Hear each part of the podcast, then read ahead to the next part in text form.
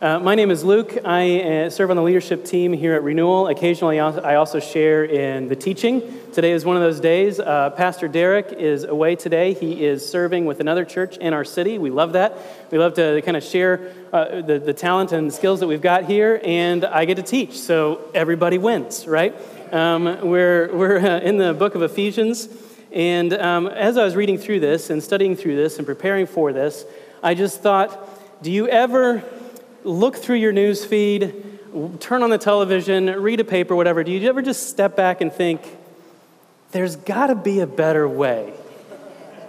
Right? Do you know what I'm talking about? There, there's got to be a better way to do society. I mean, this is a wreck right? I mean, you could take uh, news uh, headlines just from this week. You, you, know, the absurdity or the, the outrage of a sitcom star and comments on social media, or the, the, the mundane tariffs on aluminum, or the, the, the, the absurd idea that a parent has to take his son to, to court to get him out of the basement, right?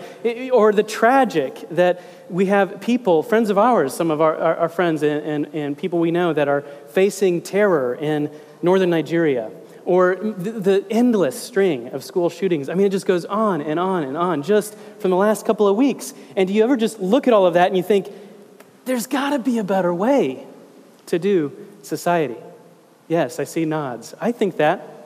Listen, we're in the book of Ephesians, and we've been studying this for a while. We're in chapter six today. And, and starting a new chapter, it's a good time to talk, to just give a fast review of where we've been. Ephesians can be divided quickly into two parts into chapters 1 through 3 and chapters 4 through 6. Chapters 1 through 3 cover the foundation, this, this like baseline level, who Jesus is, what he's done, why it matters. This is the core tenets or of the doctrine of Christianity are there. You know, like God saved people by grace through faith. God has, has had this plan since the beginning of time. The, since in the fullness of time, uh, verse uh, 10 in chapter 1 says, to unite all things to himself in heaven and on earth. This, this great vision statement, right? So you got chapters 1 through 3 that lay the foundation, and then chapters 4 through 6 are the so what part of the document right? They're, they're like, okay, so now what? So we have Jesus and who he is and what he's done. And then chapters four through six say, so how do we then live, right? And this is what I'm getting at. Chapters four through six of the book of Ephesians is what we need. It's the new way to do society. It's the, it's the grand Christian vision for life. It is a new and better charter for society. I'm not exaggerating. If you think about great charters throughout history, a lot of them are very brief, right? Uh, uh, um, the Constitution, the Declaration of Independence, the Emancipation Proclamation, just a few from our own country, right? They're very brief, but they lay out a vision for how life can be better and different. Listen, Ephesians chapters 4 through 6 lay out a better and new way to do society. This is what we need. I have a friend, um, a good friend in, in Lagos, Nigeria. His name is Femi Ashinui. He's a pastor in a church, a church plant there that, that we're partnered with here, and he's terrific. He actually talks about this passage, and a little bit, I've heard him tell a story, and I laugh because I love hearing insight from a, a different place, a different culture, and a, a different way of viewing it that I wouldn't have thought of, right? He looks at some of these verses in Ephesians, and he actually says, um, you know, it might be, last week, for example, we studied uh, husbands and wives, the, the verses that precede where we're going to be today. And he said, Femi says, it might be a good idea for a husband to treat his wife well so that she doesn't poison his food. Right? And I'm like, that's probably true. That's a good reason. That's a good reason. I didn't think of that reason, but it's a good one. And that's Femi's point. Actually, what Femi is getting at, he's like, it's a good, there are lots of good reasons, perhaps, to treat your wife well. Or today we're going to learn about parenting and children. There might be lots of good reasons. Maybe you don't want your kid to be a delinquent. There's good reasons to not be to be a good parent, right? None of those are the reasons, the fundamental reason that the Bible gives us here. The fundamental reason is that he we are applying chapters 1 through 3 what Jesus has done, who he is. It's a, applying it to life. So the first before we go any further, we need to recognize that what we're going to read today is part of this grand vision for life. This, this new and better Christian charter, it is taking who Jesus is, what he has done, and it applying it, the good news about him, applying the gospel to life. Do you see? This is, this is so much bigger, so much greater than something else. And, and if we read, we're going to be in chapter 6. You can go ahead and turn in your Bibles, turn on your Bibles, whichever one is better. Yeah, it wasn't funny, it was a dad joke. Uh, turn in your Bibles, uh, chapter 6, verse 1. If we, if we miss that this is part of a grand charter for life, a new and better way to live, then we will read this and we'll be like, oh, that's some neat little parenting advice, like you might read on a blog. And we would miss it. This is part of something bigger, right? So, chapter 6, verses 1 through 4, we got, only got four verses today, and that means we get to dig deep. Okay, so let's do this. If you're able, let's stand as I read.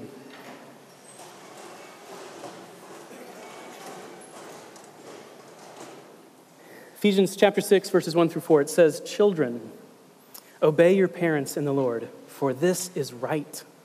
Honor your father and mother. This is the first commandment with a promise that it may go well with you and that you may live long in the land. Fathers, do not provoke your children to anger, but bring them up in the discipline and in the instruction of the Lord. This is God's word. You guys may have a seat.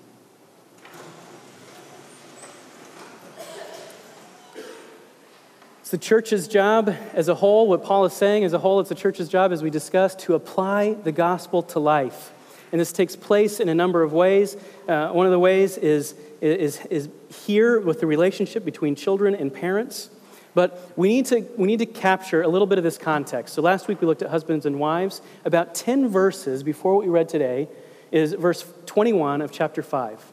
And it says something very simple, but it sets up the next 20 or so verses. Okay, so if you have your Bible, you can look at it. If you don't, uh, that, that's okay. I'll read it. Chapter 21, or I'm sorry, verse 21 of chapter 5 says this Submit to one another out of reverence for Christ. Okay, so that's, that's, the, that's the first statement that then lays out the next 20 verses. Paul gives examples, the Apostle Paul, who wrote this to the Ephesian church, he gives examples of what that looks like right? So you have this grand statement the Christian, the church in life is to submit to one another out of reverence for Christ. What does that look like? Because we're all different. We have different roles and we do different things. We're in different, different ages and all kinds of things. And Paul says, here's what it looks like. He says, Wives, what does it look like for you to submit to Christ out of reverence? It looks like respecting your husband. Husbands, what does it look like for you to, it, what does submission look like out of reverence for Christ? It looks like sacrificing on behalf of your wife. Next week, we'll look at employees and employers, right? What, is, what does submission out of reverence for Christ look like for the employee? Sincere service. what does submission uh, out of reverence for Christ look like for the employer? Remembering who their boss is and not never ever lording their power over their employees. You see, this verse, chapter, uh, verse 21 of chapter 5, gives, is, is, the, is the flagship verse for the next 20 verses. And, and Paul shakes all of that out and says, This is how this submission out of reverence to Christ looks for different people in different places with different roles. Today, we're looking at children. Today, we're looking at children, and right out of the gate, Paul says something that, that is so revolutionary, that is so radical. It's that first word children. Now, this is what I mean by that. This would have been so revolutionary in Paul's day. Why? Because the great apostle Paul writes a letter to one of the premier churches in the known world and addresses directly the children. That is revolutionary. This, this is an, an era and an age when there was so much deference and respect given to the older generation. You, you, wouldn't, you wouldn't address the children, let alone like directly Maybe, maybe indirectly through their parents or through their grandparents, but directly just naming them in the letter, even today, in a, in a culture that's much more egalitarian, it would be unusual to imagine a, uh, a great Christian leader writing a letter to renewal and saying, hey, kids, right? How much more so in, in Paul's day? And so, right out of the gate, when we get to how did children and parents relate to each other, Paul is doing something that is revolutionary in his day. He is addressing children first. He is saying what Paul has been saying throughout this letter that everyone, everyone is even and maybe especially those who society treats uh, as lesser or as inferior, everyone is created in the same image, image of God. Now listen, this is, the, this is a theme throughout the letter. If you remember in chapter 2, there are two groups. There's kind of ethnic insiders and ethnic outsiders, the Jews and the Gentiles. Who does Paul address first? The outsiders. Last week, their husbands and wives. Who does Paul address first in the first century in a patriarchal culture? The wives. This week, who does he address first? The children. Next week, when we look at employees and employers, who is he going to address first? Employees. Do you see? He is doing something revolutionary, very radical. And this is important for us to know. It's not just like, oh, that's an interesting point. This is important because many of us, some of you right now, find Christianity, certain tenets of Christianity, interesting. Right? When, when Derek talks about, Pastor Derek talks about um, that Christianity, the Christian doctrine, is that we work from God's approval rather than for God's approval. Man, that sounds good, right? There are other parts that we encounter in the Bible that don't sound so good. And often they are ethical standards outlined for how we should live. You see what I'm getting at? Now, if Paul is radical in the first century, what that means is, is that we can never ever say, well, that was just a first century thing and it doesn't apply to today. Because what Paul is getting at here is not a first century thing. This is not a teaching from the first century that's trickled down to the 21st century. No, no, no. This is a teaching from God for the first century and for the 21st century. This is so important. It's, it's so radical. It was radical in Paul's day, and it is radical in our day. And often the things that offended the people in Paul's day are the things that we are okay with, and vice versa. The things that offend us are the things that they were okay with. Do you see? This is something different this isn't merely an ancient text that's just we happen to have still. No, no, no. This is the Christian vision for life. This is a new and better charter for how to live, how to do society. It is nothing less.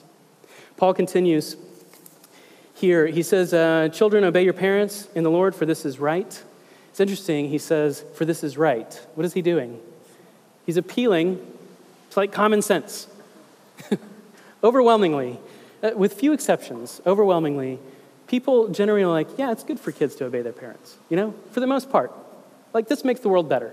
So Paul is appeals to this, this common sense, for this is right. And then, verse 2, what does he do? He goes in to the explicit thing, the Christian doctrine.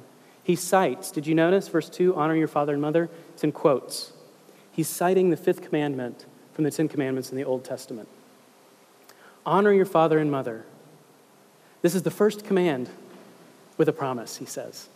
And then he goes on, he quotes, that it may go well with you, that you may live long in the land.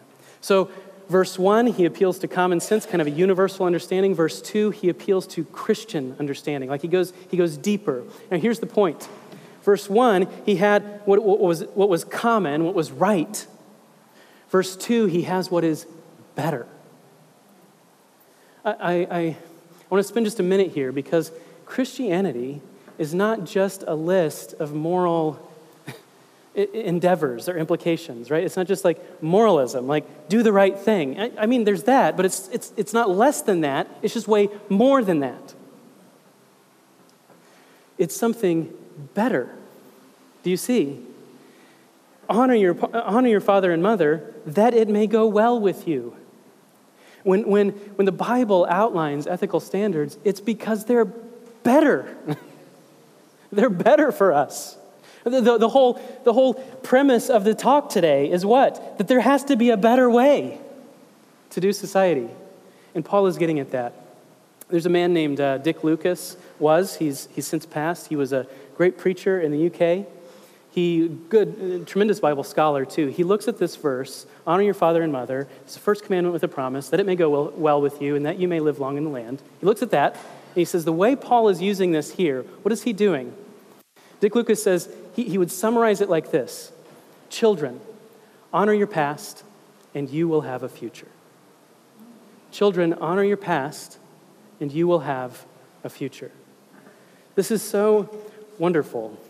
You know, I have a friend um, in the Mexico City Valley. He's been, he's a doctor, a physician. He's been working at a, an orphanage for decades. Tremendously faithful. I have an incredible amount of respect for him because it's just thankless work. It's an orphanage that specializes in kind of hardest cases. They take preteens and teens that are parts of street gangs, like kid gangs, off the street, you try to get them into children's home, and, and rehabilitate them into society. You want to talk about hard work. So, Dr. Noe, I, I was talking to him one time, and I just asked him, I said, you know, what is the success rate of the children's home? Of, you know, successfully rehabilitating kids into society. And as soon as I asked, I realized it was kind of an insensitive question. I didn't mean it that way, but I just saw his face fall. He said, Luke, our success rate is terrible. It is so rare to take a kid from the street and rehabilitate them successfully and we see them be successful through adulthood. It almost never happens. But we do it anyway because it's important. Now, what is Dr. Noe getting at? He is saying the inverse of what Paul is saying. Paul says, Children, honor your, honor your past and you will have a future. And Dr. Noe is working with kids who have no meaningful connection to their past no meaningful connection to the generation before them. And guess what? They literally have no future.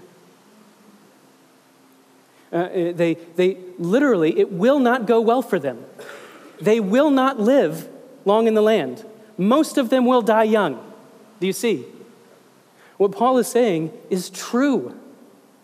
What the, what the Old Testament commandment is true. Honor your father and mother, that it may go well with you. Honor your past and you will have a future. The Christian vision for life, the Christian charter for society, is something so different. Throughout the ages, generations are at odds with one another, aren't they? Everywhere I go, everywhere, every generation I could think of, the old folks, it's like comically predictable. You can hear the older generation talking with contempt about the foolishness of the younger generation. And you can hear the youngest, younger generation talking with disdain about the stodgy old ways of the older generation, right? I, I've done it both ways. Paul says here that the Christian charter for society has no generation gap. Imagine. Imagine past and future united connected in a, in a meaningful way, in a way that it's like the, the, the future recognizes that with, without the past, they would have no future. The, the past recognizes that without investing in the future, there are no future pasts. Do you see?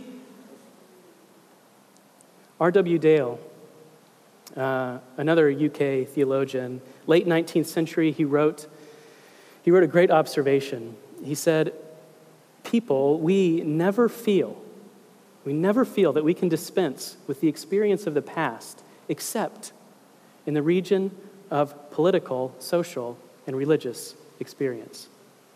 Except in the re- region of social and religious experience. We are content to learn from our fathers how to build houses, how to cultivate the ground, how to steer ships, for what improvements we may be able to make in house building and agriculture and navigation. We are grateful. But we know that we have learned far more than we have discovered. In such things as these, we are de- if we are determined in these things to neglect all of the past and start afresh for ourselves every generation, we would impoverish our resources and render all progress impossible. In short, if I thought of the past with contempt, I should think of the future with despair. Now, what R.W. Dale is getting at is true in all of these spheres, in all of our life, we, we, we gladly stand on the shoulders of people who have gone before us. None of us, none of you, would go to a surgeon and sit across from his or her desk and, and hear, hear them say, Yes, we'll do surgery. It's scheduled for Monday. By the way, I didn't go to med school. I threw away all of my books because I wanted to learn it all myself. You wouldn't go under the knife. And they're like, It's okay. I learn a little bit more every time I cut somebody open. You wouldn't do it. We stand on the past in every realm, except for some reason, if it comes to the social and the religious, people think, I'm going to figure it out for myself. It's absurd. It is asinine. it makes no sense. Of course, of course, we need the past if we're going to make a new and better society. Children, honor your past, and you will have a future. Paul moves on to parents. Verse 4. How does it start? Go ahead and look there again with me. Fathers, do not provoke your children to anger, but bring them up in the discipline and instruction of the Lord. Now, uh, Paul explicitly states fathers here. All of the scholarship that I can find on the subject says that we're speaking to both parents. In the whole context, you got kids and parents. But Paul picks out fathers for this negative, this negative command don't. Why? Again, because of the first century baggage that was around. In, in, Paul's day, what would have been happening is like fathers are like, I do what I want, they're my kids. It provoke. Who cares if it provokes them? I'm the dad, right? And, and Paul s- steps out, and, and the first thing he says is what fathers should stop doing is provoking their children to anger. There's a companion passage in Colossians, also written by the Apostle Paul to the church in Colossae, where he says, Don't provoke your children, but he also gives why? Lest they become discouraged. You see, an overbearing parent, somebody who just is rails, who, who is quick to anger, who, who parents in such a way so as to put kids in their place or to show who's boss. Do you know what I mean?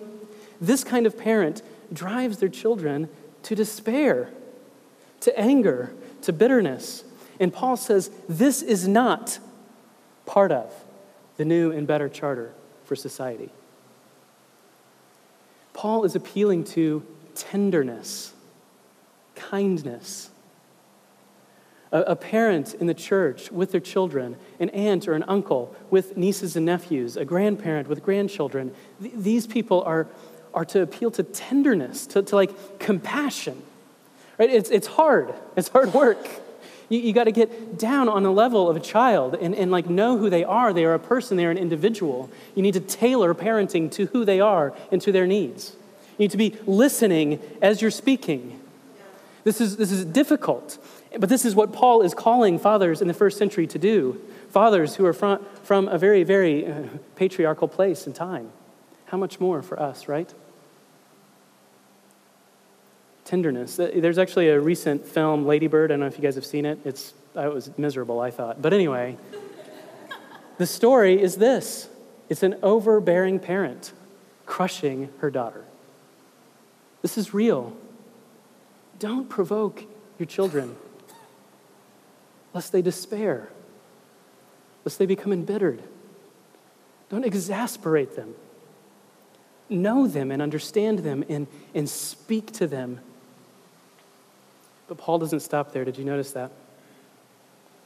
He continues Bring them up in the discipline and instruction of the Lord.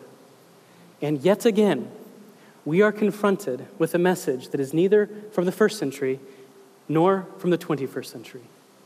You see, today it's much, uh, much, much easier for us to say, yes, I agree, parents should not be overbearing, they should not be dictators.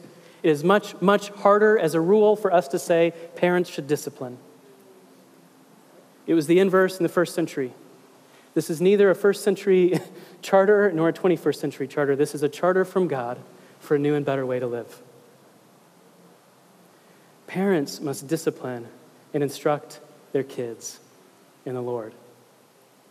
Discipline is part of it. Discipline without tenderness, discipline without tenderness produces embittered despair. Tenderness without discipline produces entitled brats. You have to have both. And the Christian vision is the only thing that I know that isn't out on a wing somewhere. It's just saying you, you have both. You know your kids. You treat them as individuals. You, you, you understand them. You seek to have compassion for them. And at the same time, you give clear and strong instruction and, and understandable discipline to them. You guide them. A kid, a, a, kid is an individual, as I mentioned, a real person who you need to have compassion with. But a kid is also, he comes out of the womb an egotistical maniac. It's true. A, a kid, by the time they're two and a half, are pros in being selfish. They need instruction and discipline, they need tenderness and compassion.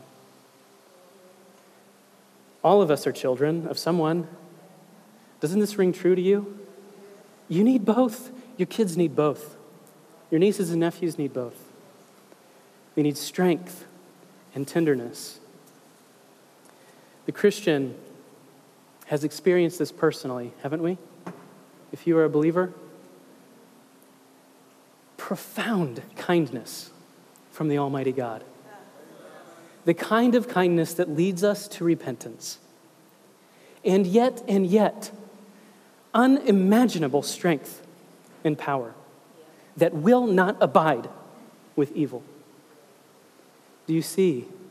When parents take on this kind of parenting that's both tender and strong, they are making a school for their children to know who God is.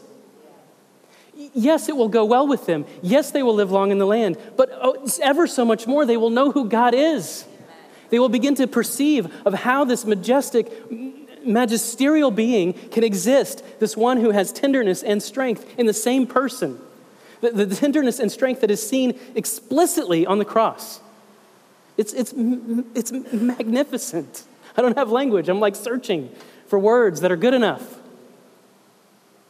Aunts and uncles and grandparents and parents, we can put kids to school on who God is. The one who is, there's no one like him.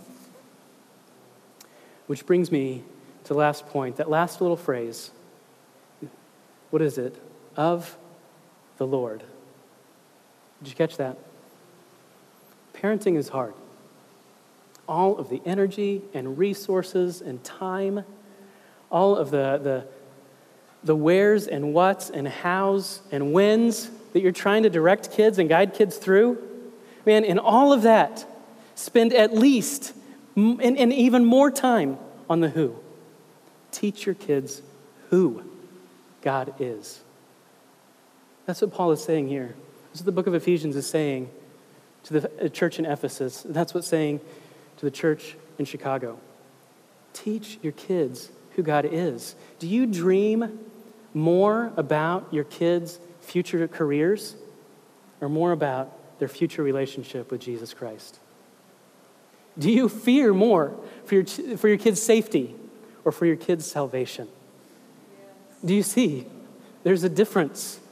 There's something fundamentally different about Christian parenting. We are teaching, we are taking our kids to school on who this God is and what he has done.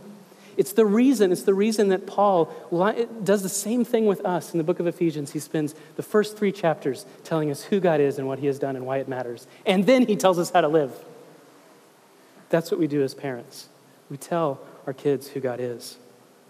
Do you tell your children that you love them? I know a lot of you guys, yeah, you do.